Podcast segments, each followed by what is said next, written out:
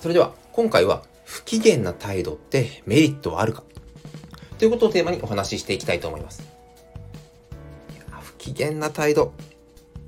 あんまり自分でも取りたくないように心がけてるんですが、現実はなかなか難しいですね。まあ、このテーマで話しながら、やっぱり僕自身もまだまだ、こう、一つの態度や、まあ、出来事に対してもイラッとしてしまったり、こう、不機嫌になってしまうことで、まだまだこう精神的に甘いなという反省が多いので、今回はそこでこう自分をこう戒めるというか、気をつけなきゃいけないなということを、このテーマにしてみました。皆さん、不機嫌になった時って、態度に出してますか？これはちょうどですね、昨日この提携先の方と話をしている時にもともと依頼されていたことをこなしていたんですが、まあ、先方ちょっとした時間の都合で一旦まあ時間も来ないしもう帰ろうと思って帰りがけに今いるから今ちょっとすぐ話したいからということで言われてとんぼ返りしましたまあ個人的にはもう、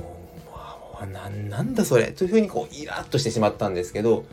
まあ、その電話の対応の時にここで、いや、そこさっきまで待ってたんですけどって。いや、もうそっちが遅れたんじゃないですか。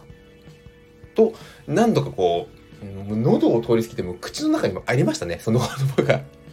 でもそれを言ってしまうと、相手がまた不機嫌になって、この、何のメリットもないなと思ったんで、もう、すごいこう頑張って飲み込んだというお話です。まあ、あの、聞いてほしいというの僕のわがままでもあるんですけど、その時に、ふっと思ったんですよね。この不機嫌をもう感情のままに出してしまうのを別にもうこちらとしては勝手にこう時間をもう向こうが遅れたので出すこともできるんですけど自分の感情をそのまま出して何かこういいことってあるのかな自分が怒ってしまう不機嫌になってしまってそれを相手にぶつける。相手も不機嫌になることによってもお互いがも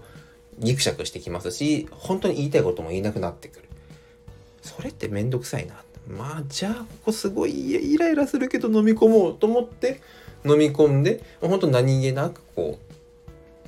その後の打ち合わせっていうのを再度、まあ、問題なく進めていったんですけど皆さんこれどちらが正解だと思いますか？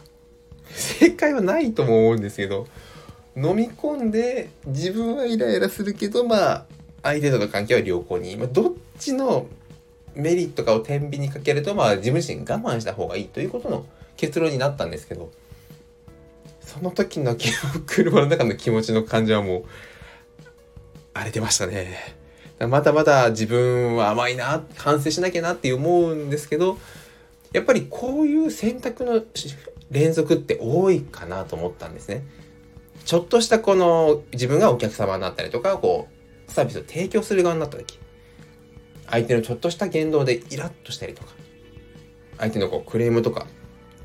あると思うんですけどその感情に流されてしまうことによってその先にもっと大変なことが起きる。でもその時は感情が最優先になってしまうのでもう我慢ができない。確かに我慢は悪くないって言いますよね。なのでああどっちなのかなと思うんですが、まあ、個人的な感覚としてはやっぱりこう感情に振り回されると思